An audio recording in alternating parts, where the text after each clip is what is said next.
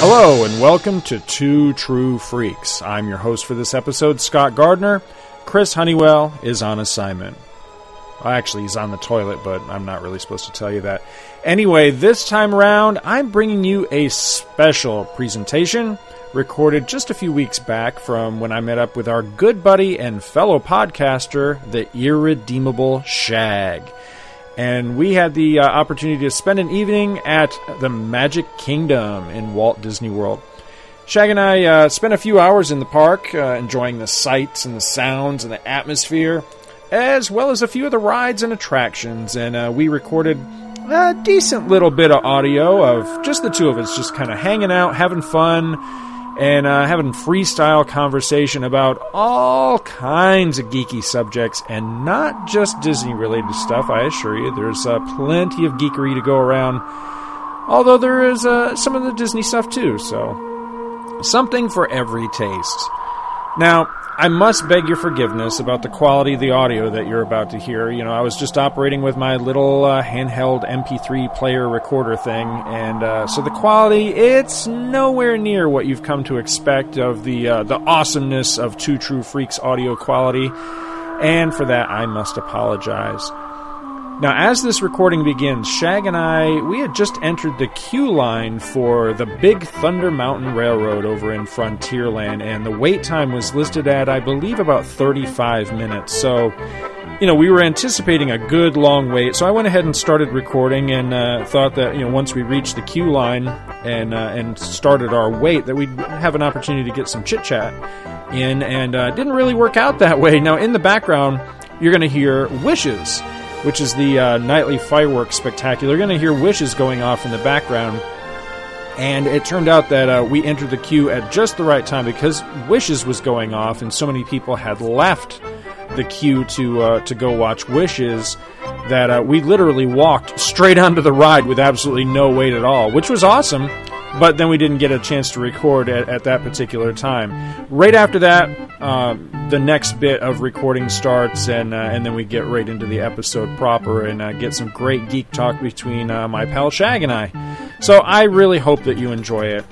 Lastly, though, I just wanted to mention if you'd be interested in hearing more Disney related uh, content here on Two True Freaks, please write in and let me know. Um, I've long been kicking around the idea of doing a show that's about the Disney parks, how the film, you know, the Disney films, uh, the film library ties into the Disney parks, and a big, big focus on Disney parks music and just different audio that you hear around the parks. And uh, I keep kicking the idea around, but I'm just wondering how much interest there might be for something like that. If you'd like to hear that, I want to hear from you. So now, I'm going to get into the episode proper. Uh, here's the irredeemable Shag and I in the Magic Kingdom.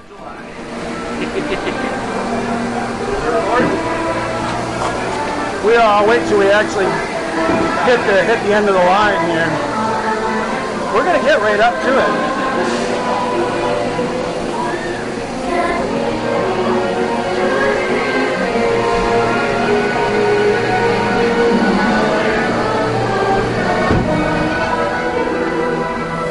The color. Just the color in this is beautiful.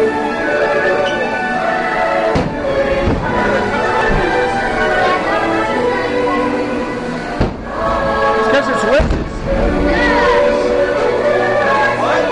Because it's. As soon as that's over, they'll go back.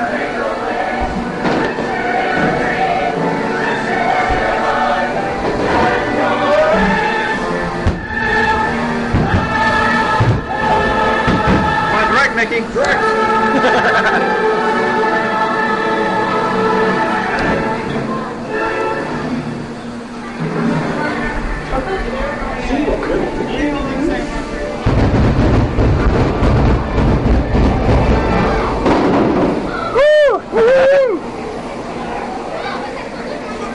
Now we got to wait for uh, for the fast pass line to get in ahead of us. Elbow. All right, here we go.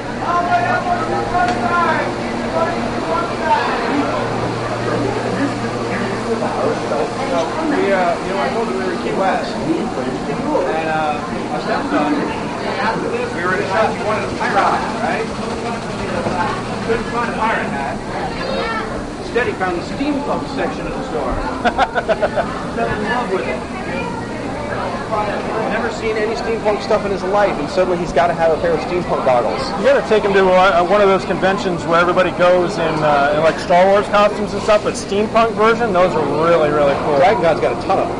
So Dragon Con's, I don't know when's the last time Oh, that's right, yeah. The steampunk's crazy big there. I only went just that one year. Uh, in really? 2009, that was the Oh, only I time I ever got to go. you were regular. No, that was my one and only time. Okay, see, I've been going, Because we moved, I moved right after that, that very next year. well, I've been going consistently to Dragon Con since about 2002. And then, um, and I used to go even in the in the mid '90s too. So it's been part of my DNA now for almost 20 years. So I just I never miss it. Oh, I don't blame you. It's, I mean, it's an awesome show. I wish I could do both, honestly. I really do. Well, Star Wars is your niche, and, and you got invited again. You know, so I can turn you over to that. I don't think we're going to get to record anything in here. That's all right, though. I don't think we're going to get to record anything in the queue, but that works for me. If it means less of a line, that works. We'll save it for after. All right, we got to find our. Is this our pathway over here? Yeah, here we go. Yeah. Follow the train. Hello and welcome to Two True Freaks. My name is Scott Gardner, and I am joined by a special guest. If you're wondering what all that calamity and noise is in the background, we are actually right now walking from. Uh, what are they calling this area? Uh, Storybook Circus. It used to be Toontown. Now it's Storybook Circus to uh, Tomorrowland in the uh, beautiful Walt Disney World Resort, and I am joined by the uh, co co-host, right? Yep. Co-host Yep. Of the uh, Fire and Water podcast. And now the Who's Who thing is part of that podcast, right? Or is that That's a correct. It's, it's an independent show, but it's within the same feed, same stars, just different content. And give them your name. I am the irredeemable Shag. and it has been far, far too long since uh, since we've gotten together. Well, you were reminding me that it was uh, uh, the Return of the Jedi show was the Yep. last time we actually spoke. Star Wars as far Monday, as uh, actually being together, gosh, that was when I first moved down here. I hadn't, uh, I hadn't, Yeah. hadn't even gotten the job yet. I haven't Yep. even landed the job. we got together for Thanksgiving. That was awesome, dude. Awesome. No, no, that's right. Thanks. That's right. Because Thanksgiving, I had uh, I had just started. Yeah, That's the, right. Yeah, the first time I came down, we hung out, we had That's lunch, right. we talked Star Wars. That's right. Decided that we, you know, we're long lost gay lovers. that's right. Yeah, yeah, yeah, right, that. right. So I knew it'd come back to you. Just gave it a little tug. Anyway, and then uh, came back for the Thanksgiving thing. That was So, awesome. How was- is your sister doing, by the way? My sister's doing phenomenal, and she's, you're still the, the restraining order's still in effect. So. Oh, that sorry, sucks. buddy. Sorry, buddy. oh, well, uh, yeah, I'm so- determined to get into the family one way or the other. The calamity in Whimsy was great. We just did the Barnstormer. Had a blast oh. on it. so let's see. Let's recap. Well, we came in. We did my perennial favorite, which is the Haunted Mansion. That was awesome. I was pointing out little details and everything. That, since I, I feel that much more the resident expert now, having had the uh, the behind the scenes tour on that. It was awesome. It's a whole different experience at night, folks. Let me tell you. Also, we came out and the fireworks were going on, and I guess the ride had spooked me more than I thought. the first boom of the fireworks, I jumped and about grabbed the ceiling like a cat. Well, then Mickey lied to us, man. Mickey said it was going to be 30 minutes for uh, for uh, Big Thunder Mountain. We practically walked on it, really. Walked right on there in the sweltering late July Oh, heat God. of Florida. Oh my God! Now we're both Floridians technically, so we're used to the heat. But man, it's a, it's a bit oppressive right now. Dude, you could irrigate like a like a small farm with a sweat in my shirt right now. I swear to God, it's awful. Right now we're rounding the bend around Space Mountain, and we're going to see what kind of horrific wait maybe uh, maybe in front of us. Hopefully, it's just another walk on. That would be awesome. Yeah. I wonder how late they let you uh, queue up for uh, for Space Mountain. What time is it? Well, the park closes in 10 minutes. I wonder if they'd still let us queue up. They probably hate that, but I bet you they do it. I mean, it's Disney, right? Aren't we always right? there you go. I know this guy who works at Disney. Never mind. I'll leave that alone. He's a dick. oh, I about tripped and killed myself. Oh, I didn't say she was crazy. That's a good old joke. See, oh, it looks like they're still letting people in. Well, let's Yeah. see what the what the wait time. If it's that far back, I'm thinking that's a that's a nasty wait 85 time. minutes. Oh my God! I'm not waiting that long. No, I was just gonna say, are we committing to that? Because I don't. Now Stitch is. Uh, I haven't been on Stitch since it changed for I have Alien never, I have never been on it. Now Alien Encounter used to be scary as crap. I did that one time, way before they changed it. I've actually never done the Stitch one. Me either. Want to go check it out? we, we can. Years ago it was what Journey to Mars. Um, let me think. When the park opened, I want to say it was Flight to the Moon. I think. Oh, maybe that was. I did it. I remember doing it in '70. The seat, year the that? seats were sort of 74? angled down. I thought it was to Mars though. Maybe it's the moon. I don't know. Well, I know that they did. They did have a. It might have been Mission to Mars by that. It might have opened here as Mission to Mars, but it, Or yeah, it see, changed over at one point. I see. yeah, because well, I mean, it existed at both, you know, Disneyland and here. Okay. And I know out there it was originally like Flight to the Moon, and then it was something else, and then it was Mission to Mars, and then it was something else. And Right. so I can't remember if it opened here as Flight to the Moon or they just jumped straight to Mars. Because by '74 it probably was Mars. I'm thinking. Probably. Now I've never done that thing. I don't even know what it's called. Oh, the Astro Orbiter. It scares the crap out of me just looking at it. I made my. I think I heard you say the same thing recently. I made my kids do the Carousel of Progress Oh, I love the because Carousel of they've never done it, and we desperately needed air conditioning last time we were here, so we did Carousel of Progress. My daughter still sings the song. She's six years old. That is my favorite song. All right, sign says 20 minutes for Buzz Lightyear. I think that's an exaggeration. I don't know. I had a horrendous time in the Buzz line not too long ago because it kept breaking, Oh no! and it was a horrendous wait. And I was with my mother-in-law, who's never happy. I love her, but oh my gosh. Now, I've never done the laugh thing either. Any good? It's good like the first time or two, but it's one of those it kind of mystifies me because it's not like it's not good or anything, but it doesn't really have a high repeat value, you know what I mean? Sure, sure. It's kind of like say like Phantom Menace? It's a better analogy than I could have pulled off, so yeah, I'll, I'll go with that. All right, is this really what we're doing then? Why not? Well, All right. you have something else you want to do? No, not really. I just thought neither one of us have ever done it. Eventually, we're going to get to a point where I'll have done everything. There were still a few things that were. All right, is this the line? Yeah. They're, they're just measuring all the kids.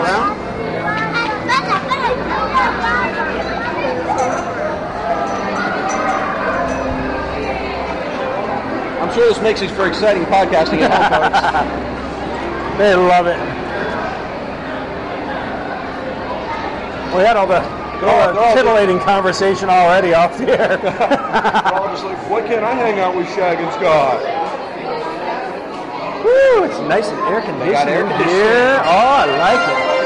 All right, well, the show's starting. So This just became my favorite they said negative. that guy. So as I was saying, Michael Bailey is just, he's driving me crazy. he's begging me and begging me and begging me to be on a show. And I'm like, dude, I'm, I'm done with that. I've moved on. And- oh, crap, we're recording? Tell them what we're eating, Scott. So we're back, and uh, well, we, we, we went and experienced the uh, the glory that is um, Stitch's Great Escape. It's the first time for both of us. Um, Probably the last. let me think. Um, does, does underwhelmed uh, describe that pretty well? But back in the old days when it was, well, not the old days, but a few years ago, it was the Alien Encounter, I guess is what it was called. Yeah. And that was a lot of fun. It was, you know, a little bit scary, a little bit fun.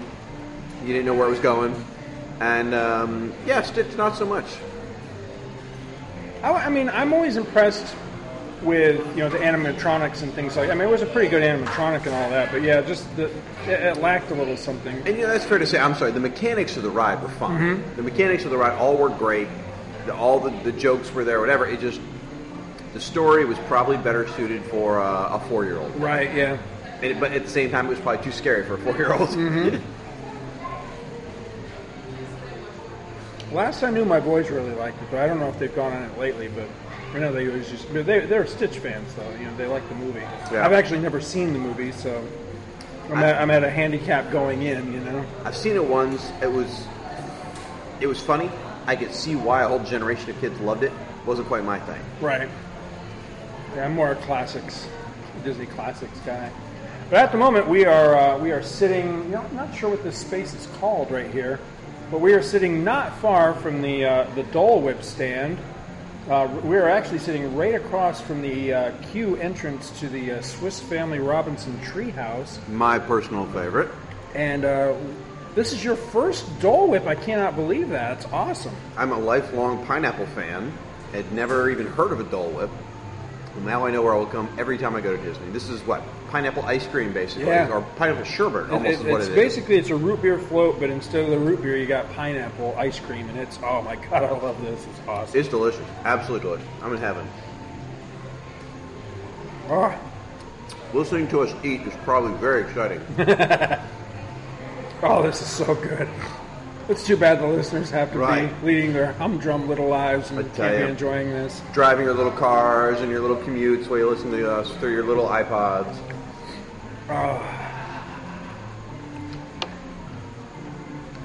Yeah, we're definitely gonna get one of those podcasting awards. What, what are they called for this? the Razzies Mm-hmm, or something. Maybe we'll get sponsored by Dole.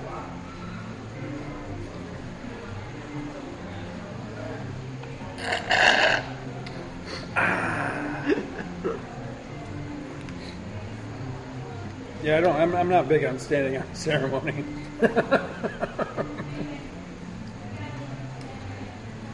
this has been a blast, dude.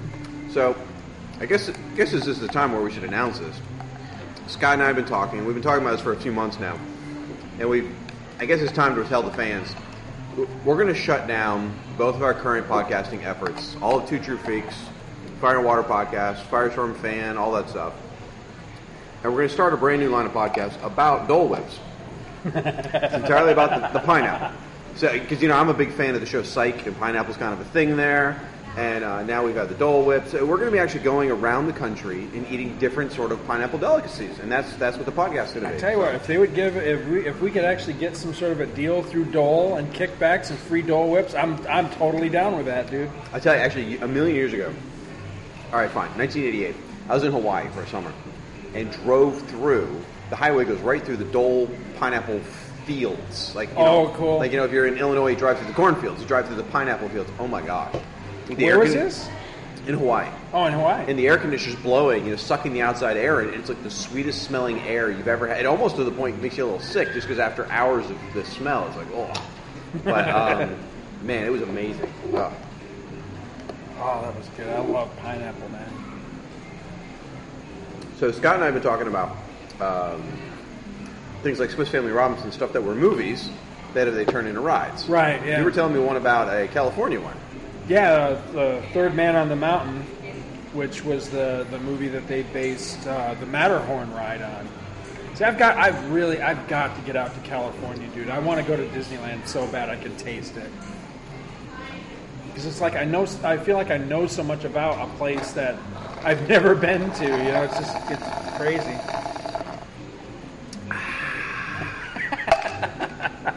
Now I am going to California next year, but I'm not going to Disneyland. I'm going to uh, the world's largest Doctor Who convention, Outpost Gallifrey. And what city did you say that was? It's in LA. In LA. and um, it's, in, it's over Valentine's Day. And next year is Doctor Who's 50th anniversary. So I figured that's the year to go. That and I'm old, and I figured I better do it before I die. That reminds me. Did you check out that uh, the Star Trek Doctor Who comic thing that's coming out? It's so good. I read the first one. Was I was not real impressed, but I mean, Well- does it get better? Well, see, you need to read the second one Okay, then, right. because the first one was very Doctor Who centric. Right. And I know you're not a you're a big you're not a huge Who, Who guy, right? I mean, I mean, I, I enjoy it. I just don't. I'm not. Don't know a lot about it. You know what I mean? So a lot of it, I got to pick it up on the fly, which I'm I'm cool with. but the second issue is very Star Trek centric. Ah, okay. and, and they're and they're leading us down a path where like right now if you haven't read the comic guys like at first i heard about it, I'm like oh gosh this is the worst fan wank thing to ever get published. You know, this is this is this is uh, fan fiction made real. And uh, i thought it was going to be terrible. Not ours. oh yeah. I love that kid's shirt. yeah that's a great batman shirt. But but i figured it was like the worst fan fiction ever. And i bought it with a lot of trepidation like five pages into it, I was like, "Oh my gosh, this is so good!" Because they totally captured the Doctor, Amy, and Rory's voices Right. Yeah. perfectly. Yeah. I thought so too. And then, so it's the it's the eleventh Doctor, Amy and Rory, along meeting with the Next Generation crew. Well, apparently, I guess around issue I don't know four or somewhere in there, they're going to do a flashback, and it's going to be the Tom Baker Doctor, which is the guy with the long scarf that everyone knows, Oh, yeah, meeting yeah. Kirk. Oh, dude. So I guess it, they're, they're trying to show that something's changed in history with the Doctor and Star Trek have a longer connection. Because even during the story, the Doctor acknowledges, like basically saying he has memories all of a sudden that he never had before. Like something's happened to time, which is perfect for both of them, you know, for both the shows. But uh, I've, I've loved it. It's, a, it's an eight issue miniseries. If they're doing that, then I, all right, I'm in. I'm Try the second in. one because the second one is very Star Trek, very Star. But I liked that in the first issue because I'm pretty sure the first one's the only one I've read so far. In the first issue, it had a lot to do with uh, Delta. You actually Yep. got to see some of Delta, and I thought that was pretty cool. And the stuff with the Borg and the Cybermen is interesting to see where they're going with that. Yeah, Nice collision of uh, again fan fiction that works. I'm just. I guess my big thing with it was that the Borg seemed a little obvious. I guess they they are so so overused. Oh, yeah. In, Oh, yeah. You know, in Star Trek by this point, because they did the same thing with the uh, with the um, next gen X Men team up. Yeah. It was it was the Borg and uh, the Sentinels. Oh, okay. Which was, yeah, I mean, Makes okay, but still, you know, it's like it's got to be the Borg every single time. But then again, you know, With next gen, honestly, they didn't really have anybody else. You know, they had Q and they had the Ferengi and They had Klingons for a season. Romulans, yeah, Klingons. Well, um, were uh, was that Star Trek X Men stuff any good? The one, the, the weird thing about it is that there was, you know, there was Star Trek X Men, which was Kirk's crew meeting up with. Uh, with like it was like Cyclops, Wolverine. It was like basically the classic like Claremont era X Men. Okay. That one's actually really good. It's, it's a pretty decent story. It, Was it, that a comic or a novel? it was, it was comic. okay, because I know they did novels too. And uh, I want to say it was Silvestri. I think was the artist on that. That's good. But the art was really good, and they really captured the, the look and the body language of Kirk and them mashed up with a very 90s looking X-Men, which you think Okay. that wouldn't work, but it actually, they pulled it off and it looked really good. Okay. And then the sequel to that was Star Trek The Next Generation X-Men. Yeah. Uh, I think it was called Second Contact. Okay. And it picks up literally right when the movie First Contact ends, because Data's still like got like holes in his skin and stuff from Right. like how that movie ends, and it picks up there. Well, they're, and- they're time traveling, so that makes yeah, sense. and it was some sort of time travel thing. They end up coming down to Earth in the 20th century, and it was right at the time when uh, most of Earth's heroes were missing for, after um, Heroes Reborn, uh, th- that. Yeah, that whole, what was the name or of that? uh, All I can think of is Apocalypse, and that's not it was right. it was yeah, it was the the big Holocaust. uh, no. the guy who looked like uh, Ah! Magneto. Yeah, yeah. Oh, Onslaught, onslaught. Thank that you. Wow. Onslaught. Man, I could How- not how think. quickly we well, yeah. Well, come on, it's forgettable, you know. But yeah, it was right after that, and it's good. I mean, it's it's actually one of the the coolest parts of the whole thing is uh, where Colossus takes a swing at Data. Okay. And Data just like stops it, Oh, okay. and they're all looking at him like. This scrawny little ass dude just stopped Colossus. you know, they're all kind of flabbergasted by it. But it ends on a great cliffhanger, which at the moment I can't remember what the cliffhanger is. And it says basically for the rest of the story, see the novel Ah. Star Trek The Next Generation, X Men. Um, it's either X Planet or Planet X. I think it's Planet X. Yeah, something like that. Yeah. Book has not a freaking thing to do with the with the. It's not a continuation. Oh, it doesn't pick up from the cliffhanger. It doesn't even utilize the same X Men. I was going to say, like, if you're going to call it Planet X, or is it, does that have to do with Charlie X? no, it's Because it seems like that would be a logical. the the characterizations of the of the next gen folks are really good. The characterizations of the X Men are really good. The crossover and interaction between the two teams is really good. The story framework is retarded, and that's the problem with it. Is that they team up these two great teams. They get the characters just perfect, but then they don't have anything interesting to do with them. The story is Yeah. just stupid, and it was a real shame because it could have been good, you know. Because the lead up, the comic lead up, was really good, and it still feels like where's the rest of that story? You know, it just Yeah. they never resolved it because the book is not That's a shame. continuation of the of the comic. You said there's good characterization. That means Riker gets to yell "Shields up, red alert" at some point. Probably, yeah. sure. Now, um, when, when you talk about a good build-up and a, a disappointing crossover, there was there was a I, I was really into the Star Trek novels. I mean, I was really into them, and there was one, and, and here now I'm showing my idiocy because I can't remember the details. It was a crossover one where Kirk's Enterprise bumped into probably Picard's Enterprise. I Yes, imagine. Federation. And is that? And, but they they didn't communicate. It's like the whole book's building up to it, and they see each other like in the mist or something, and then they're all like, "Well, we better we might mess up the timeline. We better not really contact them." You're like, "But that's what I've been waiting for the whole time." I know that book was a huge disappointment. The problem was is that I think they Is were trying to capitalize on Generations. Was like Yeah. either just out or just about to Probably. come out, and so they were trying to capitalize on that by really building up this false front that the two captains were going to interact, and it, it never happened. Yeah. And it was like, are you kidding me? Now And- there's a fun one called uh, I want to say it was called Crossover, probably by Michael Jan Friedman. Is that right, or is that a is that the right name? I think you're right. Yeah, I, Um, know, I know the one you're talking about. And it it, ha- it was it was the next gen crew with the classic crew that were old and still around. Right, So yeah. it had Spock and Bones and Scotty and I remember if anyone else was there. But I think like it was just those three, I Scotty stole a Constellation class ship, and it was a museum piece. And I think they had actually put the bridge of the original Enterprise in there, so Right. there's like a magical moment where Scotty's in his old Enterprise, and it was it was a lot of fun. I liked that one a lot. To this day, though, it's still my favorite one, where it's a, a melding and a blending of the crews, is uh, the Return. It's a it's the, that the Shatner one? Shatner one. Oh my god, it's really really good. It's okay. but, but the, still the problem with that one though is that you're still not getting. I don't. I still, to my to my knowledge anyway, unless I've missed something somewhere along the line, I don't think we've still gotten that that big fanboy wish of Kirk Yeah. TV era crew meeting next gen TV era crew.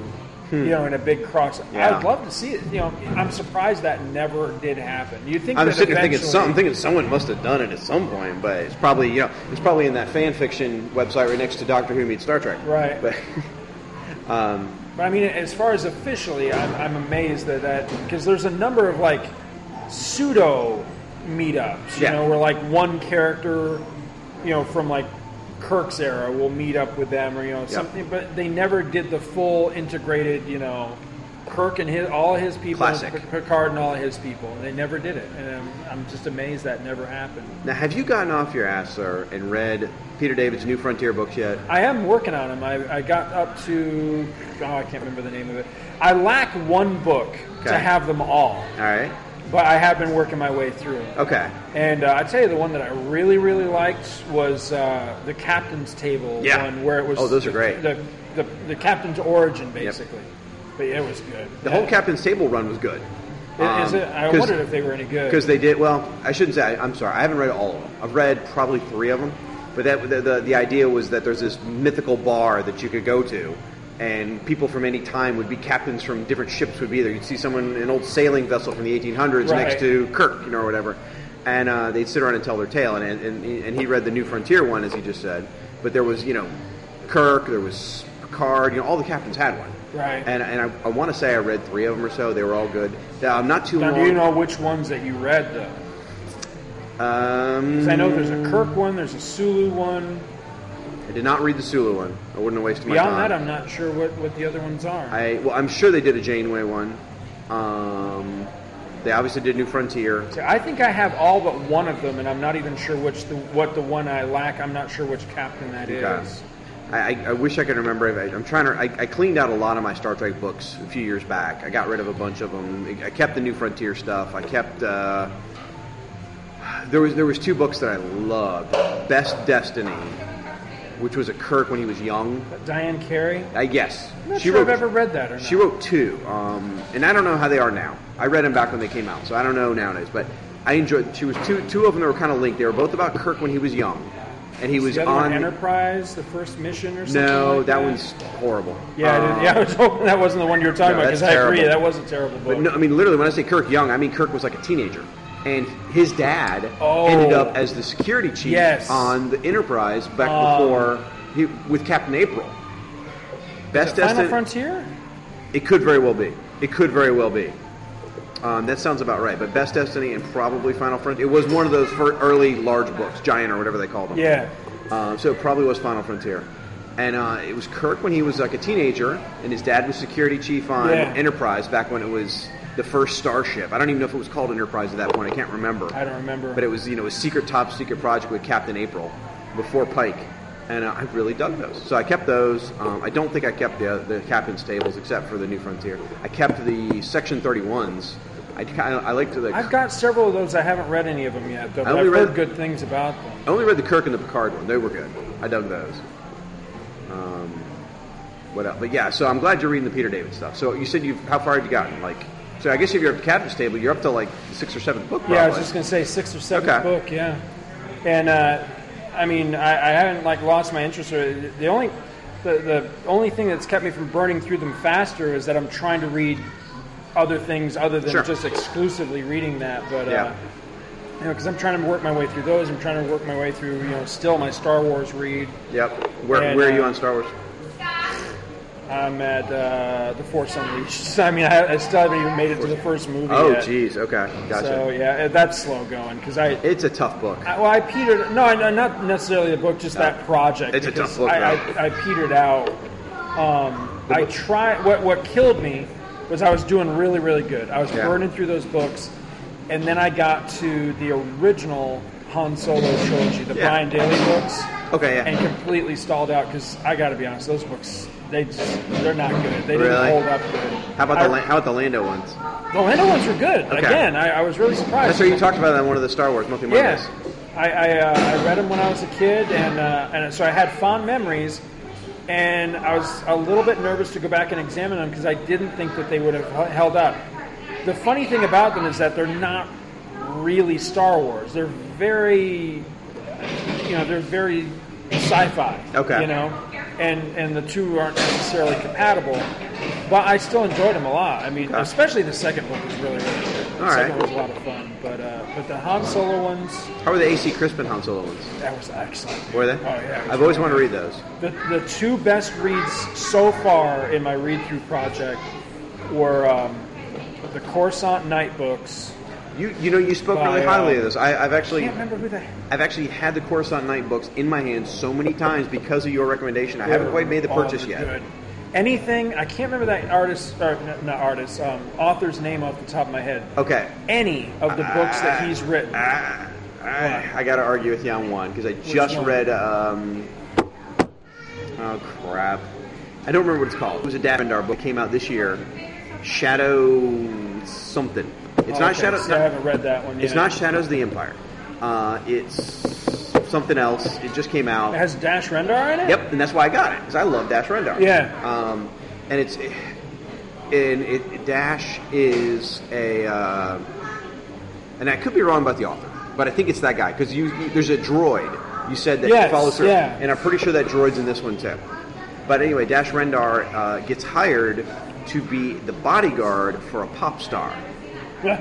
which is sort of an okay story, I suppose, but it just doesn't feel like Star Wars. It doesn't read like Star Wars. I mean, I, I burned through it, so it's not like it's terrible read, but it just it, it didn't feel right. And Speaking of Dash, I'll tell you one of the coolest things for me in those Han Solo books was is Dash in that? she worked really hard to make those books feel like they fit into the larger Yeah. Star Wars universe. So one of the really clever things that she did was that she completely incorporates right down to letting you know when the other adventures could happen. She incorporated the Brian Daley trilogy Okay. and the Lando trilogy into her Han Solo trilogy. Wow. So, like when Lando comes into the story briefly, you know, and he, he kind of comes in and out of the narrative several times. Has Vuffi Raa with him, you know, Okay. his droid from from his trilogy. Um, but there's a, a, a part in one of the books. I want to say it's the second one, but I'm not sure. But there's a part in one of them where there's this big plot that involves Han and other pirates. He basically has to create like a pirate league Okay. in order to accomplish this big plan that they're doing. Sure. And so we briefly get to uh, have cameos with like Dash Rendar. Oh, man. Um, I love Dash. what's his name? Rik uh, Rik Duel. Rik Duel from the comics. Rik comics? Duel from the comics is in there. That's awesome. Um, I love it when they acknowledge the comics. Yeah, oh, it's awesome. It's really, really what's cool too is that it's it feels really believable because he and Duel don't get along very well, which is just like in the comics. They don't Perfect. get along very well. Um, there's somebody else that was a big cameo too, and I, I'm totally blanking on who it was. Jar Jar Binks. No, not Jar Jar. but uh, it was it was really it was good stuff. I, I like that a lot. So those were my two favorite trilogies so far. Okay. Was the was the Coruscant Night stuff. But I just got to get back to it. But at the moment, I'm reading. Uh, um, I picked up a whole bunch of novelizations, dirt cheap recently. Novelizations I didn't even know existed, like um, League of Extraordinary Gentlemen. I just finished God. that. Who wrote See, it? everybody has that reaction, but I'm telling you, dude, I love that movie. I Uh, really do. And the book was good. I, I couldn't get. I, I finished it, but it was it was tough going. the book was uh, was Kevin J. Anderson, who I'm not a big fan of, but the book was actually really good. Not a fan of Kevin Oh, J. Anderson. yeah, me neither, no. After his Star Wars novels, What's the one I'm working? Oh, I'm working on The Rocketeer by Peter David. Ooh, I bet that's people. excellent. And so far, it's good. I'm not very far into it, but so far, it's really good. I love The Rocketeer. I got. Uh, you know what I just read? Um, and here's where I'm terrible with. T- apparently, I'm really bad with titles. it, it's something like, and the, the stars go sailing by. God, I'm terrible. I don't know names. This is awful. It's a Doctor Who book, and it's written by Dan Abnett. Abnett. He writes. Oh, I like him, Yeah, yeah. Dan Abnett's. He does a lot of Warhammer stuff. Does a lot of comic books. Star Trek stuff. Oh, does Star he Trek really? Oh yeah, yeah. He's written some really good Star Trek stuff. We're gonna talk about that in a second. He's working on uh, on those. Uh, unless I'm thinking of a different. I think I've got the right guy. Dan Abnett and Andy, Andy Lanning, Lanning, always yeah, work yeah, together. yeah, yeah. Okay. Well, I'll tell you this, and you tell me that. Um, he wrote a Doctor Who book. It's called like the the stars sail by at night, or oh, it's awful. Sorry, folks. It came out this year. It's the Matt Smith Doctor, and he's got Amy and Rory with him, and it's up. He's up against the classic Who monster called the Ice Warriors, and. I wasn't sure what to think. I was like, all right, well, I'll give it a try.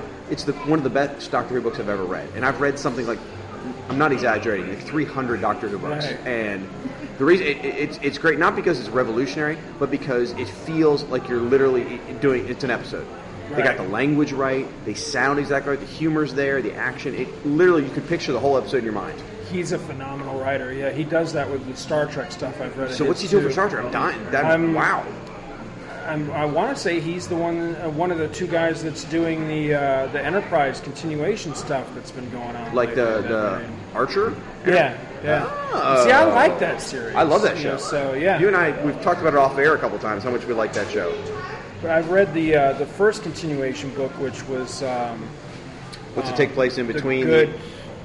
Well, it, it actually it backs up a bit from, like in the pilot, or not the pilot. Excuse me, the uh, the season finale. Remember how Right, it, it jumps covered, like, forward series three like years. five years or three years or well, something. it, the way they did it was it basically they were in their fourth year, right. and the series ended in their seventh. As That's if right, they that's right, yeah. It was almost if to say they had seven seasons like everyone else. It was almost like a nod to that. Well, but yeah, so it does that other the missing three years. Well, what it does is it, it backs up to the point in that episode that was taking place before the jump ahead to three Okay, years. yeah.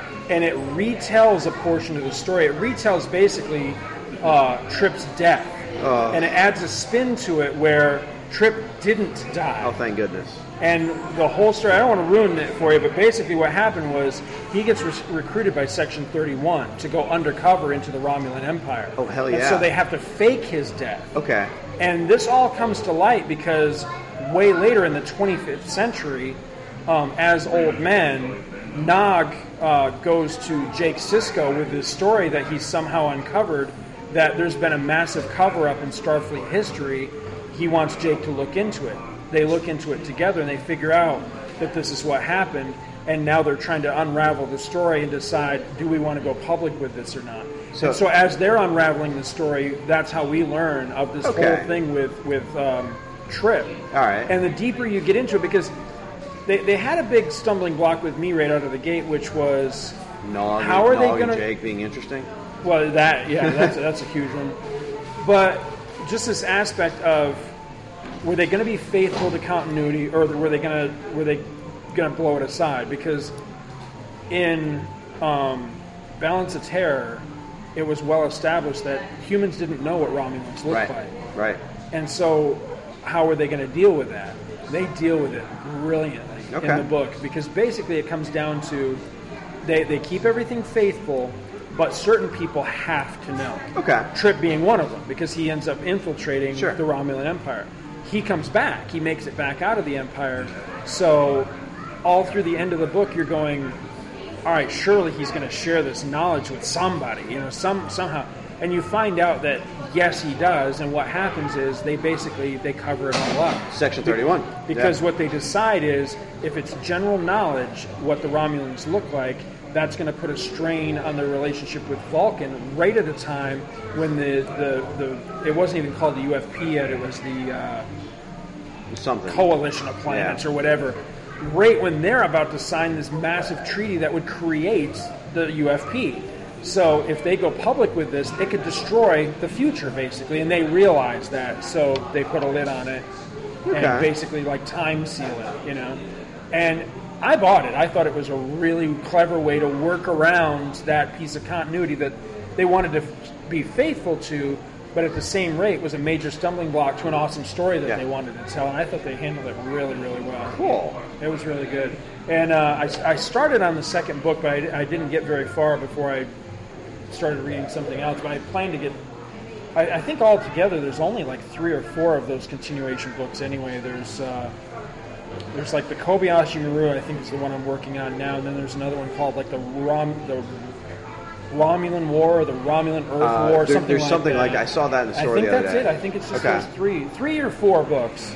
If it was by Abnett Lanning, then I'm I'd be willing to try that. I don't know if Lan- it's one of the two of them and someone else. It's, Okay. it's not those two together. It's fine, but Abnett. I mean, after it's the stars go silently by. By the way, I think is the Doctor Who book. That maybe sounds that actually sounds maybe. familiar. But uh, after reading that, yeah, I'd be on board with that. Well, Absolutely. I think uh, There's, I mean, there's a whole bunch of Star Trek books in this in the stores, and that I haven't kept up with lately. So, like, I see the Typhon Pact, and and, see, I'm trying to work my way and I through don't know that stuff. I don't know what any of that stuff is. The so- problem is, though, is that to read that stuff, you really have to be up on everything else, and and so I want to get caught up on like the Titans books because the Titan figures into all those books Oh, really? with like uh, what was it called? It was it was where basically something happened, like the Federation collapsed or something. Yeah, there was something like that, and and What now was the like name the, of that? I don't know, but now the Romulans in the Federation and somebody else are all like in an, a coalition together or something or something. It's, it's what the, what I can pick up from the back of the books. right. Now you it- you're you're the guy that likes the uh, Titan books, right? Ah, yeah, I've been digging. Yeah. And see, uh, You're uh, that one guy. Uh, Landon, is it? See, I, I think I might be getting them confused with uh, Andy Mangle. No, is that one of?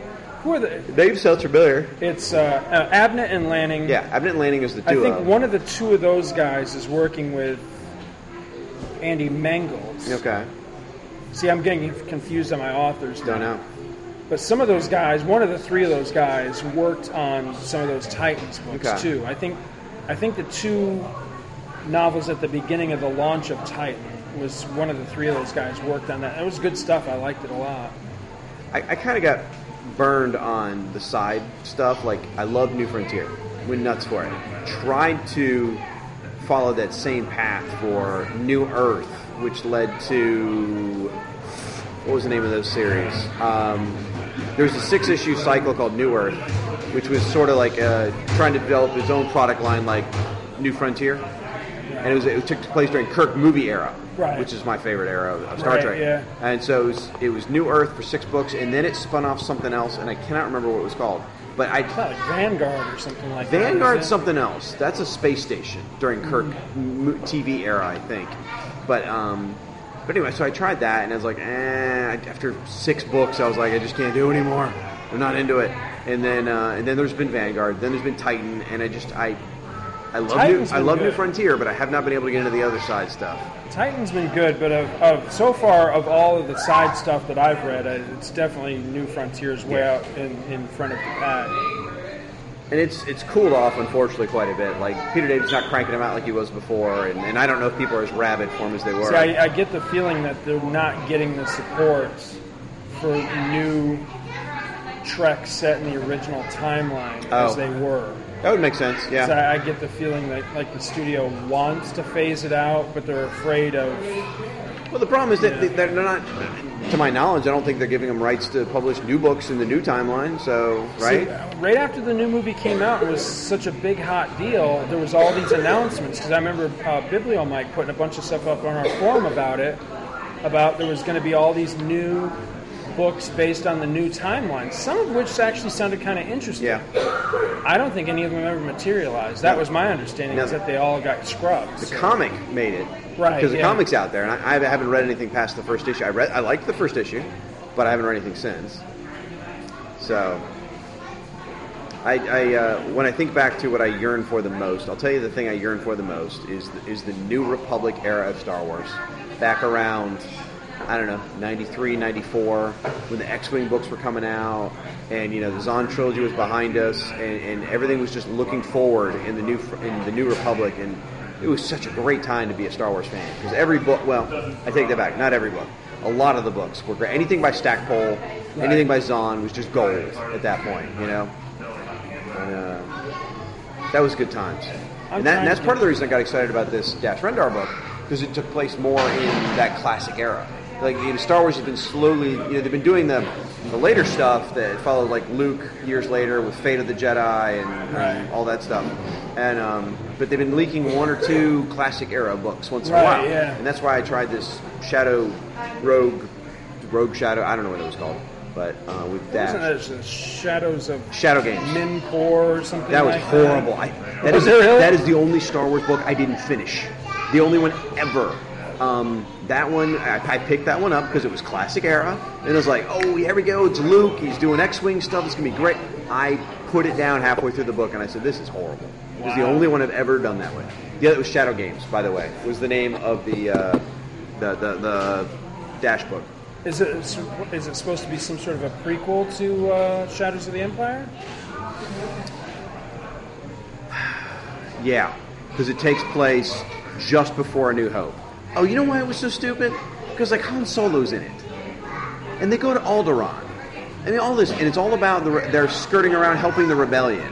I mean, it's Yeah. you, See you that, can't, that, you, can't, you, that- can't, you can't have Han helping the rebellion right before he meets Leia. and- Right. See and- that contradicts everything in the in the Han Solo the AC Crispin. Yeah, 'cause she did one called Rebel Dawn, right? Right. Yeah.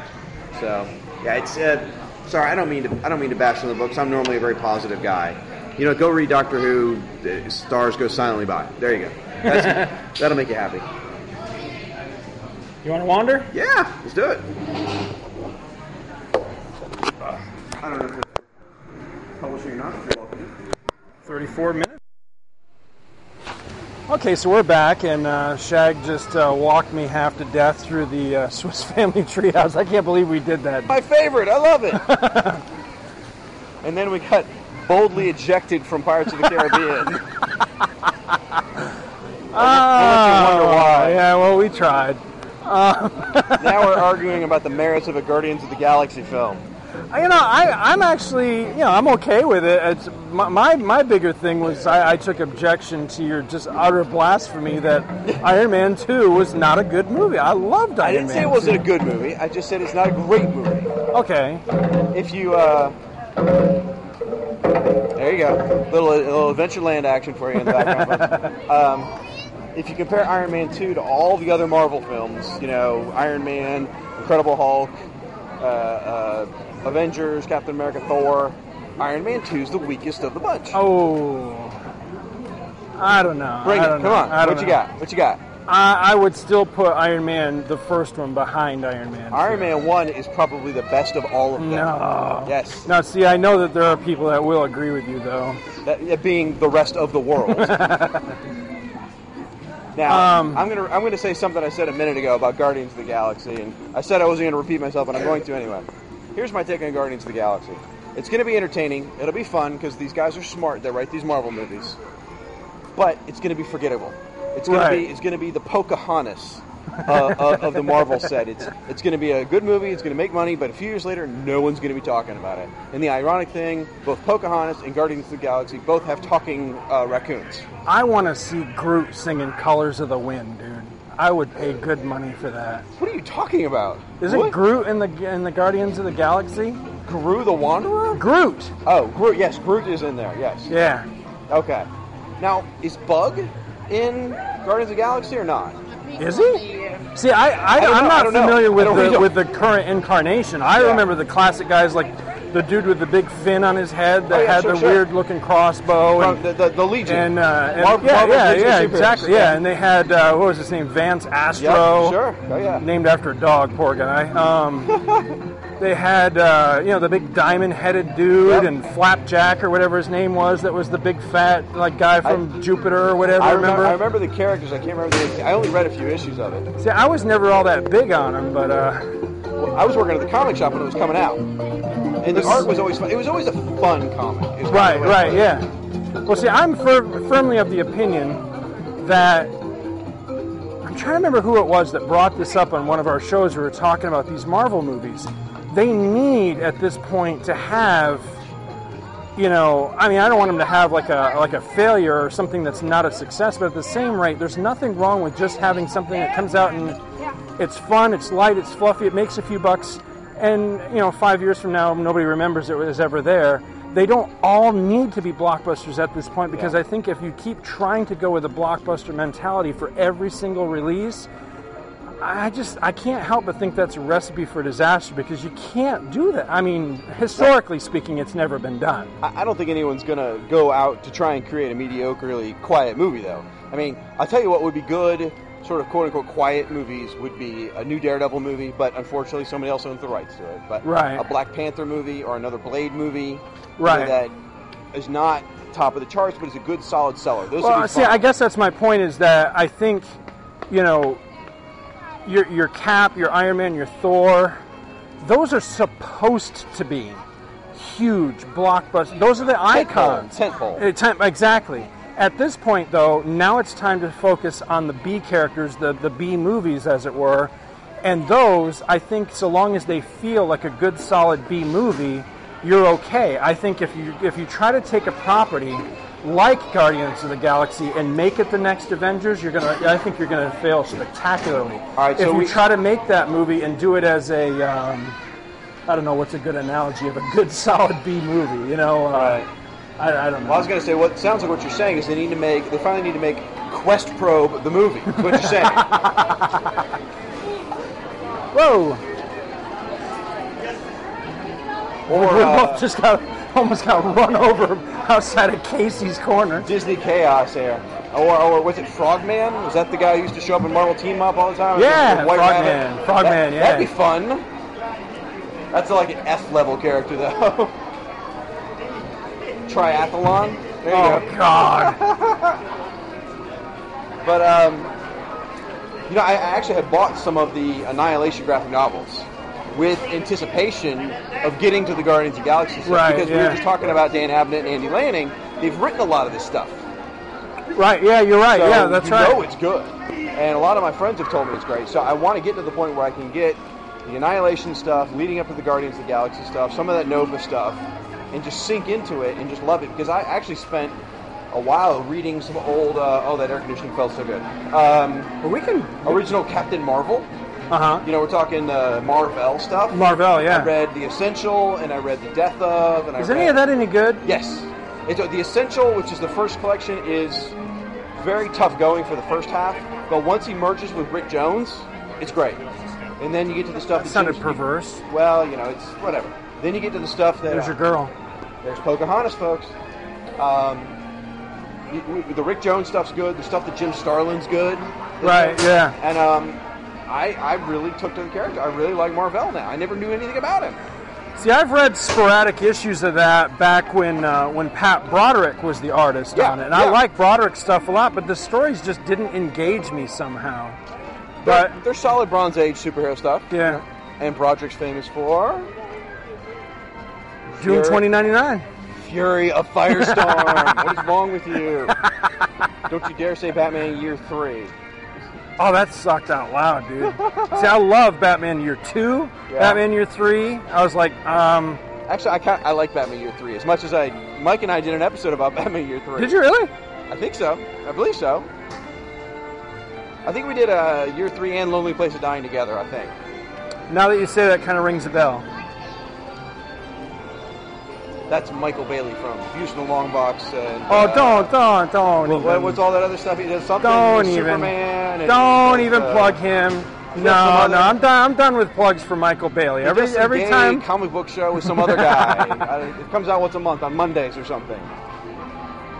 See, he, he, he goes on his show, on, uh, comes on my show, plugs everything that he does, all 57 podcasts, and then he goes on other shows or on his own show. He totally forgets the name Scott Gardner and anything we've ever done together. So, I'll have you know, we, we did a Who's Who episode a couple years ago, Mike and I. have a good night. And your name got brought up so much. You got to the point where I was saying every time we see Scott Gardner, he should get a nickel. Yeah, I'm, I'm down for that. What show is this? yeah, it was it was a Views from the Long Box Oh, show, okay. but we did we covered all Who's Who in one episode. It was one of those lost episodes because see, Mike likes to have me on as a guest and ne- then never publish it. He just likes to record me, but never actually publish it. I guess it's just to use it against me with the FBI later. So the Who's Who one came out like a year after we recorded it. Have a good night. Thank you. And sadly, we have now. Oh, we are on the other Kingdom. side of the turnstiles now. Isn't that wrong? There's guys over here with switchblades. it's rough. Now, this isn't Six Flags, dude. if it Six Flags, we get shot on the way to the car or Oh, something. God. Today's not the day to be making those kinds of jokes. Oh, that's true. That's true. That would have seemed terribly insensitive, didn't we're, it? we're actually recording um, the day Dark Knight Rises came out. Do you want to do this, or you want to ride the monorail for a little while? Oh, are you Are you ready to go? No, let's do the monorail. All right, let's go for a ride on the monorail. We're, now skipping. You can't tell, but we're actually skipping to the monorail together and holding hands. See, this is how special you are, dude. That this will be my first monorail ride since not being a monorail pilot anymore. That's what you get for falling behind, asleep behind the wheel drunk, Ah, you know, it happens. or the handle, joystick, whatever, uh, lever. I was driving with my feet. I thought it was all right, you know. I mean, it goes in a circle, you know. Who knew? It's on a track. It's on a I can track. take a wrong turn. Actually, are there like you know, are there different tracks and stuff? I don't know anything about. Oh yeah, absolutely. Yeah? Mhm. Yeah, there's. A, I'll show you when we get down here a little ways. There's actually a, a switch track down there. that's cool. Uh oh. Monorail's currently closed. Oh, that's not right. always closed when I come. I know this girl. I just can't think of her name. He's inside.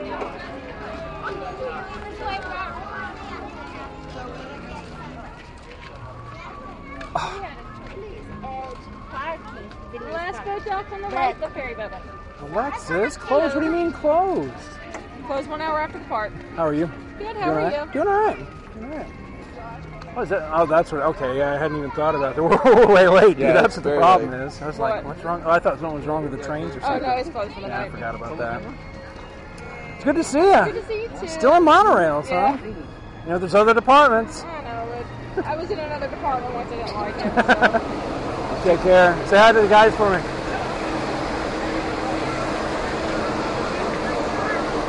I forgot all about that. That's right. Yeah, they shut down at uh, an hour after the, the parks close. That was rail flirting for you, just in case you're wondering. She's a sweetheart. She really is. I don't run, run into many of the, the people I work. Well, part of it is is that a lot of them they don't. You know, they do you know six months or a year in the department and they go on to other things. So a lot of the people I knew aren't there anymore. yeah. I was surprised that she was still there. Well, it said, sounded like she tried something, didn't like it, came back. Yeah. She'd been around for a while. I know she was she was she predated me in the department. I guess that's why I'm surprised she's still there. Huh. Some people like it, you know, they, they tough it out. Maybe she found her niche. I had a niche once. It was right in the middle of my back. It was driving me nuts. I had to buy one of those, you know, handled scratchers. Scratcher. Got that niche. I wonder if we'll see the Avengers one again, or if they've already taken it off the line for the, The night. Avengers monorail is super Wasn't cool. cool? It was cool. Clearly, the monorails are still going, just not this entrance, I guess. We saw one go by as we were talking. about Right. Yeah. Well, they, this time of night they start taking them off the line. Oh. There's one sitting there. Just Yeah. That one right there, as a matter of fact, may be waiting to go to shop, and I'm not sure. sitting- There goes one.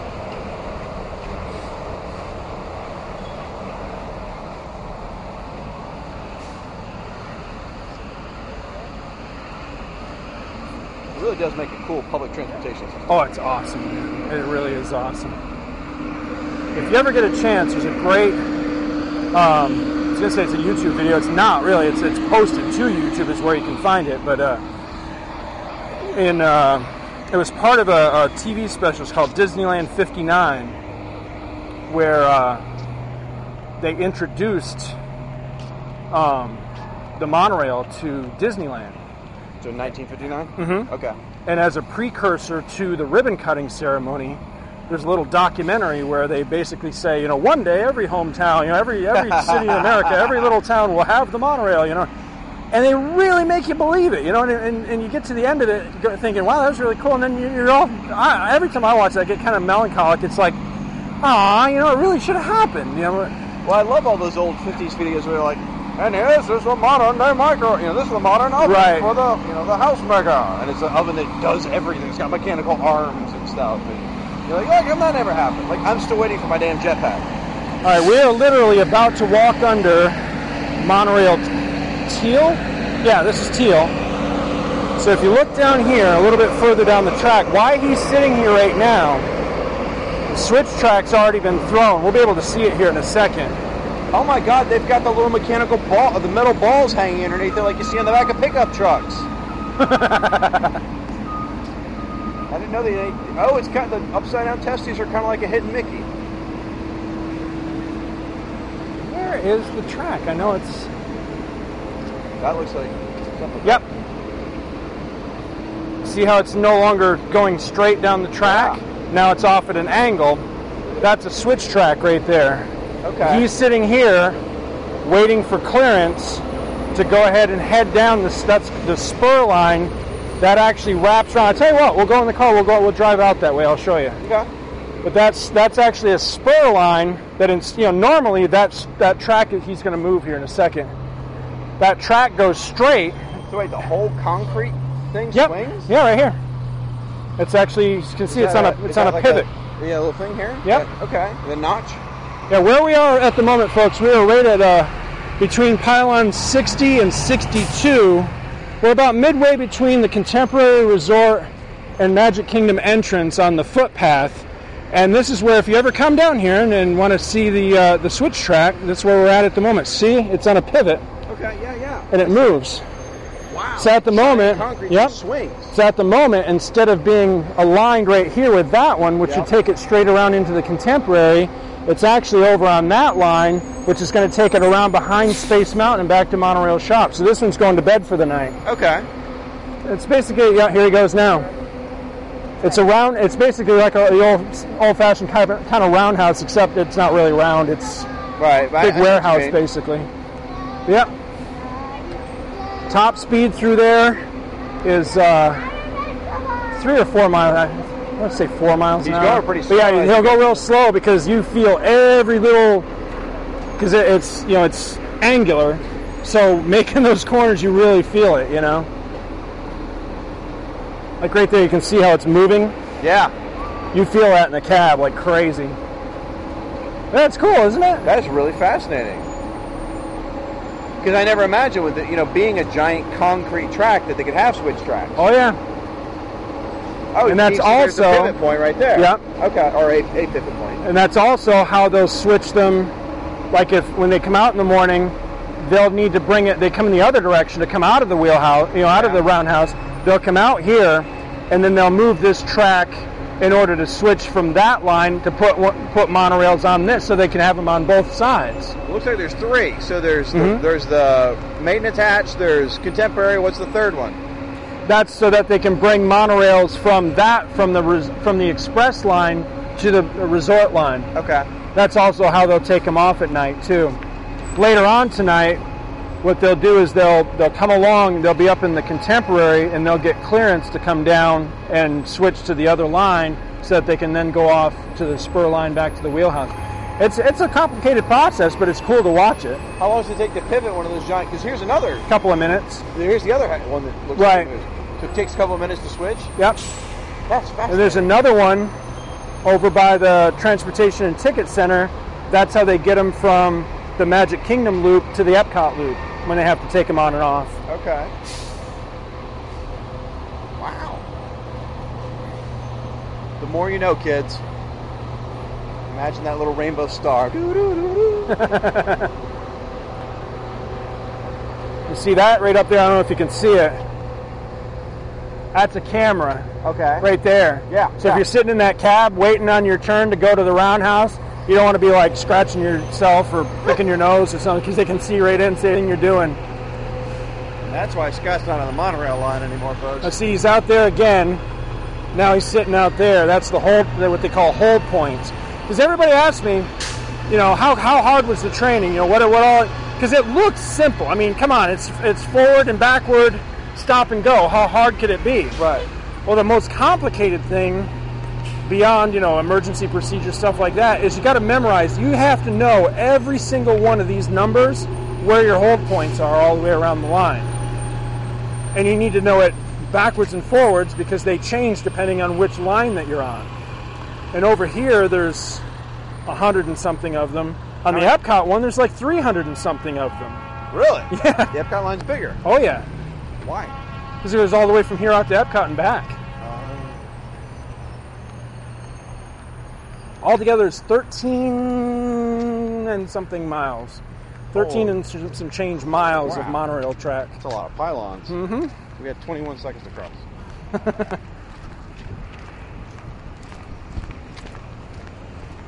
I gotta tell you, the contemporary looks great since they redone Isn't it. awesome? Now I haven't seen this. This is another contemporary structure, right? That's the uh, the Bay Lake Tower that they added on. Yeah. I haven't seen any of that. I haven't been in it yet. I want to. I want to go in it and check it out, but it's uh, part of the vacation club, and it's really supposed to be like members only type of thing. So it's pretty though.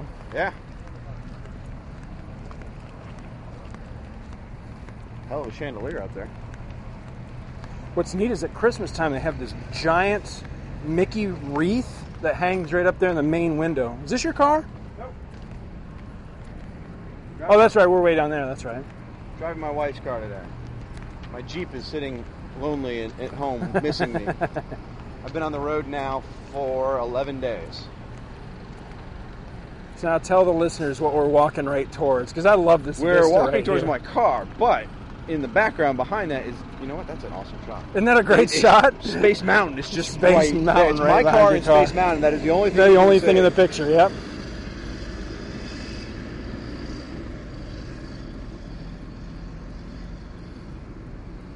See, I really like the picture that guy took of us. That's a really good picture.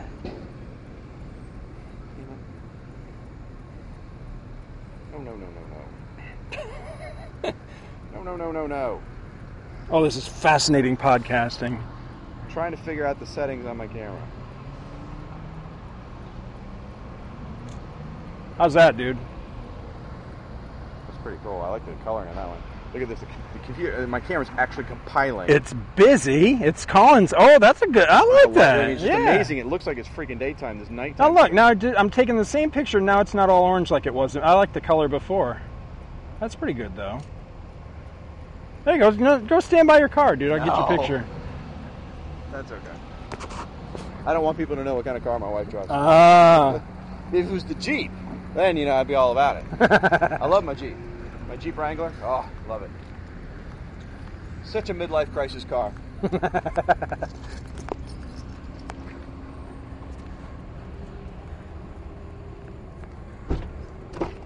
all right. So we're back. You know what? I want. Is that the Avengers right there? Is it? I don't know. I can't tell if it's just really, really dark or if it because it's a black train, so I can't. uh, Right here where that light is. There's one waiting to come in. Oh, I can barely. If it is, we can get a good picture of it because it's going to come right over our heads right here.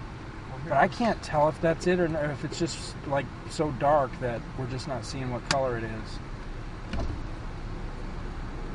Where are you? Oh, I see it all the See that light right Yeah, there? Yeah, Yeah. yeah. I can't tell. Can we drive over there? No. No. But if we wait right here, that train's going to come right over us. Rock on.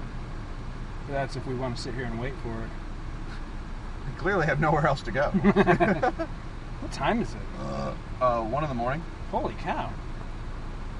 and I'm getting on the road in seven hours. Oh my god. Do you need to get going? No, I'm fine. What'd she say? She's Sam's the my GPS. She's telling us to get on the highlighted route. She gets a little persnickety if we don't do what she says. Ah, air conditioner feels good. They still haven't invented the one that, that I think is like authentic, you know? Where it really bitches you out if you miss a turn or something. Well, they did one that I've always wanted, um, but I hear it's not a very good GPS. It's the voice is Knight Rider, and it's the guy from the original Knight Rider series. And you can program all these voices in there, and you know, and I'm sure there's got to be an Easter egg in there for Turbo Boost somewhere, you know, and ejection seat or whatever. It's moving now. Here it comes, but I can't tell if that's the Avengers or not. Well, there's that first lamppost that's going to go past. Uh, well, no, maybe no. Those lampposts aren't close enough.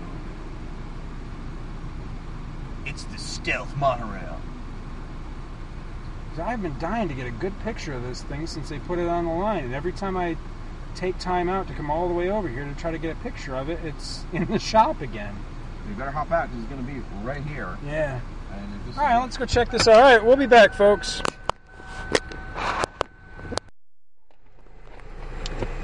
Okay, so uh, that was a bust. it turns out mission mission fail. It turns out, folks, that that was actually monorail yellow, the uh, the monorail that uh, I'm actually on YouTube driving, by the way. Um, but yeah, it was monorail yellow. It was just sit in such a shadow that it literally looked black where we saw it from. But uh, oh well, still pretty cool. And who says Iron Man can't be stealthy? He's yellow. of course, the new armor. Have you seen the Iron Man 3 armor? Yeah. It's like really, really gold. Yeah, I like the uh, the um, what do they call it? The Iron Patriot or see, I haven't read any of oh. those stories, but I like the armor. The armor's cool looking. I, I've actually read all of those, and I know a lot of people aren't hot on Civil War and Dark Reign and all that. And you know what? Marvel did something different, and mm-hmm. I'm fine with it. I Yeah. I really enjoyed Dark Reign for what it was. It was a you know a line wide theme. It wasn't a story. It was a line wide theme, and I enjoyed the Iron Patriot stuff. I thought it was a clever idea. And uh, when I saw the Iron Patriot armor in real life, I just freaked out. I was like, "That's so awesome!" yeah, that looks cool. I- I'm anxious to find out what it, you know what the whole deal is because I it, it's past go my hmm. Let's just go right. No, actually, don't go right. Don't listen. Don't listen to your GPS. She doesn't know Sorry, what she's talking about. Watch out for the bus right now. All right, you want to take a right? Right, you just or, excuse me, left, left. right, or What's left, right. with you? What's the difference? You know, come on. Left. I'm sorry. Three lefts don't make it right. Oh wait. Yeah, they do. I think this guy's gonna let you. No, she's not either. Oh, you're just evil, Disney bus driver person. Well, they know we're coming out of the cast lot. It's one o'clock in the morning. She just wants to get home, dude. Again, we're coming out of the cast lot. They don't care. Oh, that's right. Yeah, They're like, that's true. Screw my fellow employees. World's happiest place, my ass.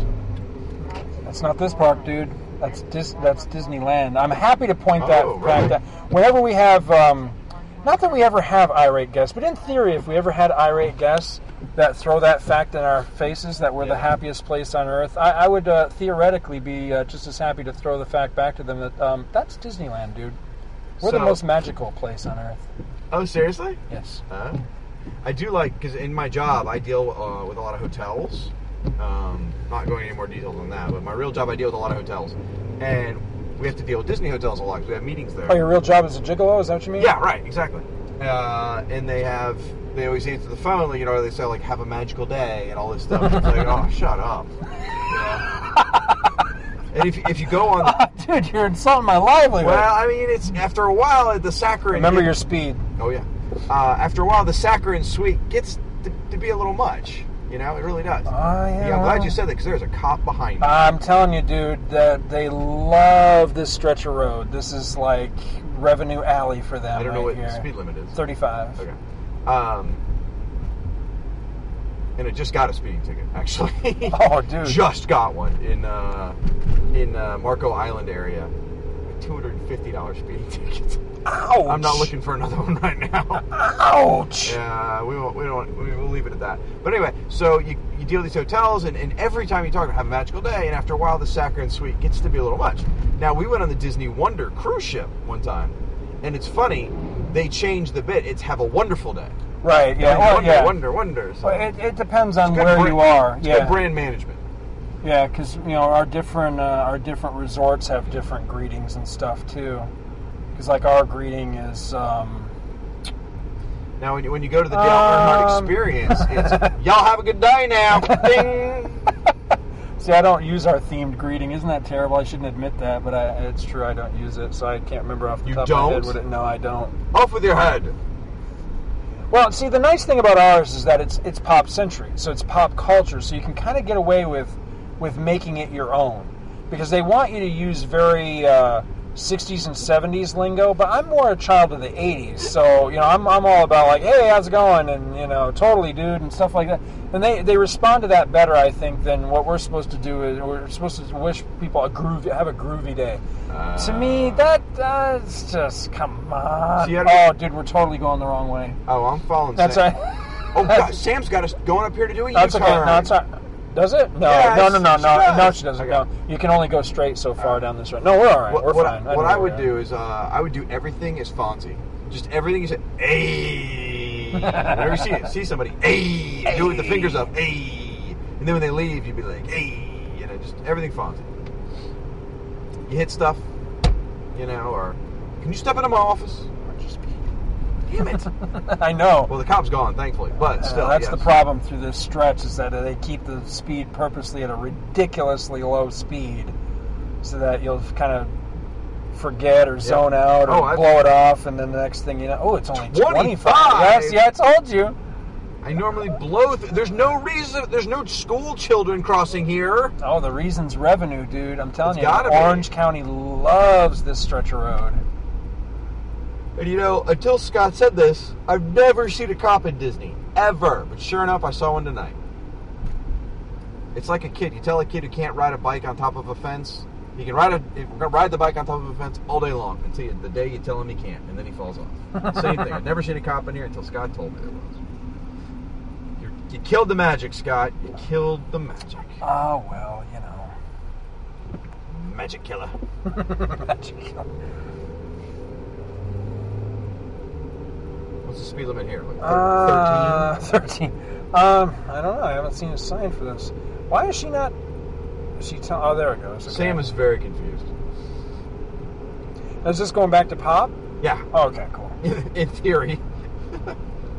might See, be by I way of don't go might be way of by way of Lakeland for all I know, but I don't go this way or know this way near as well as the other way, but I think actually this probably probably takes us a little bit more direct route than way I was going to go anyway. backwoods of Disney.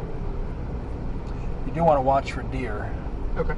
Now that you say that, as soon as you said backwoods, it got me thinking. Yeah, there's deer like crazy out in these woods this time of night. You ever been down to the Keys?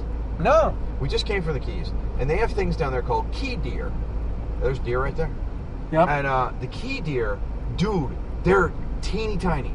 It is the weirdest thing. They look just like a full-grown deer, but someone hit them with like a Pym particles. They are they're like the size of a golden retriever, That's cool. Eh, but they're full-grown deer. They are adorable. It's like I want to put that in my pocket. It's so cute. um, then they're highly protected, highly protected. But um, they're just the Keys is a whole different world, man. it is really interesting. We just spent uh, a week down there and had a great time, but it is wild. I want to get down to um, wherever it is where the, the Coral Castle is. I've always wanted to see that. Coral Castle. Yeah. Have you not heard about this, the Coral Castle? Don't know that one. It's that dude. Um, ah, now I'm going to completely blank on his name. He he built this. People don't really know what it is. Okay. Everybody's got their little theory, but it's basically it's like Florida's version of Stonehenge, essentially. Oh, I think I have And and this guy built it. Kate is it Edgar Cayce? Like when? Like Is that his name? Recently or in the 30s? or- Eh, It's like the 30s, 40s, something Okay. like that. Yeah, sometime Flagler- early Flagler last century. Yeah. and he built it supposedly as a monument to this girl he he loved or he's infatuated with, something like that.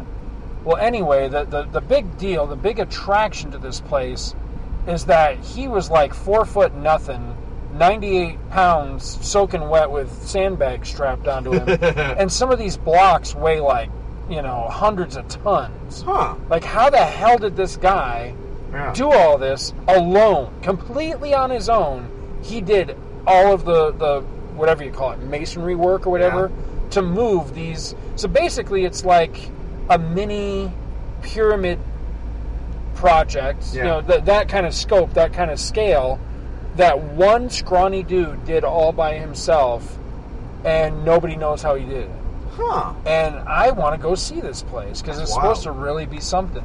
And if I'm remembering the story correctly, I think that's how he explained it to people that asked him, "How did you do this?" He said that he had figured out the secret of the pyramids. He had figured out how they were done, and he re- replicated. But he never Oh told anybody gosh. specifically what what it was, how he was doing it. Aliens. So yeah, that's what people are thinking. Is it you know, is it aliens? Is it you know, use the force? What is it? You know, and and nobody knows. It's the dudes from Stargate.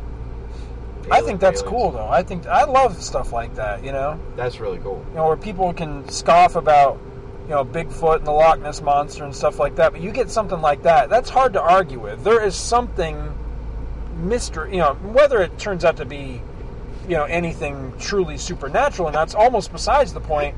That's something that you can concretely lay your hand on and go, we do not understand everything because how did this guy do this? You know? Wait a minute. He used the same methods as Egyptians? That means he used slave labor. Awesome. I'm all for that. this that is literally a pet. Um, uh, what do you call it? A pet sitting Pet uh, resort. Yeah. Port Orleans. Yeah, it's beautiful, dude. Yeah, these are these are a series of resorts I've never dealt with before. I guess they either they either they don't have meeting space or they don't want my kind of meetings. Have you ever been to uh, to Coronado Springs? Yeah. Um, the only thing now we're getting into real world stuff. Sorry, folks. The only reason we don't use that place is because uh, the meeting rooms you'd have to walk outside Right. Yeah. to get from place to place, and it's just uh, not necessarily conducive to meetings in June. You know, in Florida. Right, yeah, Because that's at four o'clock, there's go- it's going to rain. It's just Right. that simple. You know. But uh, you know, um, As far as just yacht, staying. yacht, yacht and beach Mhm. and uh, uh, uh, what, Grand Floridian and you know contemporary all those kinds of places we've used and they're they're great so Yeah, Contemporary has tons of uh, like conference Yep. spaces, that sort of thing. As far as like staying as a guest, though, I, I would highly recommend uh, Port Orleans Riverside. Dude, It is gorgeous, dude. Very Like cool. if you and your wife ever just wanted to get away for like a long weekend or something like that, you know, That's the one to anniversary. Oh yeah, definitely. My wife and I stayed there for an anniversary one year. It was great. Beautiful resort. Isn't it great this time of night? I, just, Oh, yeah. I love it here this very time of night. when I was young my mom and I used to stay at the Buena Vista Palace uh, which is over there not too far from the crossings Mm-hmm. where all those other hotels are.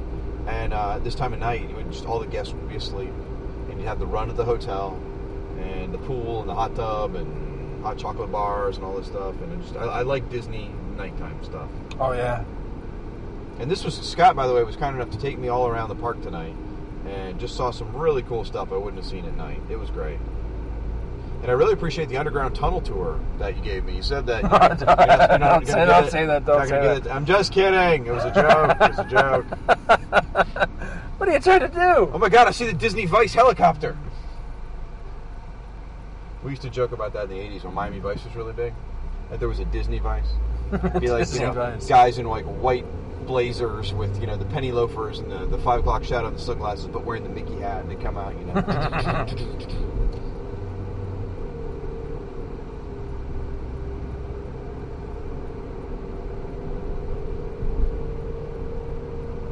Oh, okay, all right. I was trying to get my bearings and figure out exactly where we are. I know. I where We're on. Uh, Victory Way, so we're Yeah. close. Yep, we're just down the street now. So what's the ESPN thing? I've never gone to that. Wide World of Sports. It's where they. I, I don't think I've ever actually been out there either. It's a it's a series It's of because we're geeks. yeah, exactly. I mean, sports not really my thing, but I, I know that's where they do all the, the sporting venues for when the you know the people come down here and have like convention. We got a bunch of conventions, sports conventions going on right now. You want that far left lane right Oh, there. okay. Now, are there like attractions and stuff there, though? Uh, no, I think it's all just like ball fields. And oh, actually, no, we don't. We want this this one right here. I'm sorry. Right, yeah, I was Ne- it'll be next Sam. turn. I'm sorry, next turn. Sam's smarter than Scott. They spend a long day. Yep. I've been driving a car since 9 o'clock this morning. Other than the time we took out here in dinner. That was it. Holy crap! Yeah.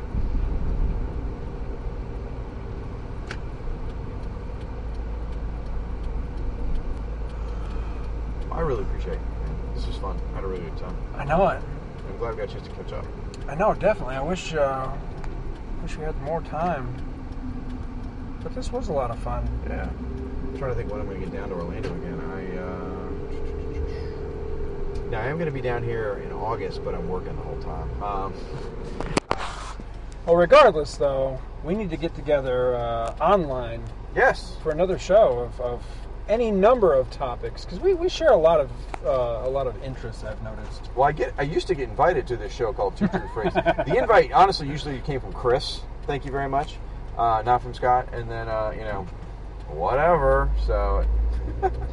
It I- I'd be- seems to I'd me, if I recall properly, that every single time I ever extend uh, an, an invitation, dude, I'm working. You know, I got a real life. I don't really even like you assholes all that much, but you know, thanks for the.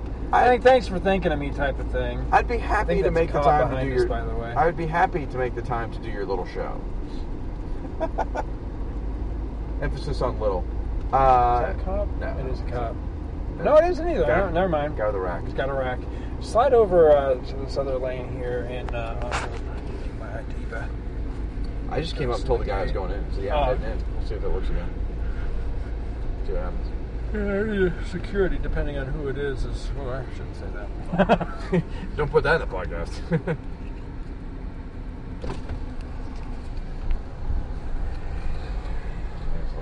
Hitler, Adolf. Just heading in. Just heading in. Oh. There you Oh. go. I'm. I Cast work mem- here. I'm he going to pick here. up my car. Uh, yeah, but it doesn't matter. I mean, next time I need to see a rookie.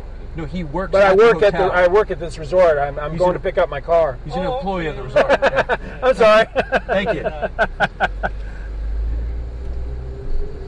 I'm hurt that he didn't recognize me, but I, then again, Well, I'm you're in in my dark yeah, I'm in you're- my Avengers T-shirt. Well, it's hard to see on that side too. Yeah. My beautiful face, you can see, but yes, I definitely want to get on. We took like tonight. We talked some good Star Trek and Star Wars and stuff. I'd love to get on and do some more of that. And anything, shoot the bull, whatever. Absolutely. Talk some smack about Chris. Anything.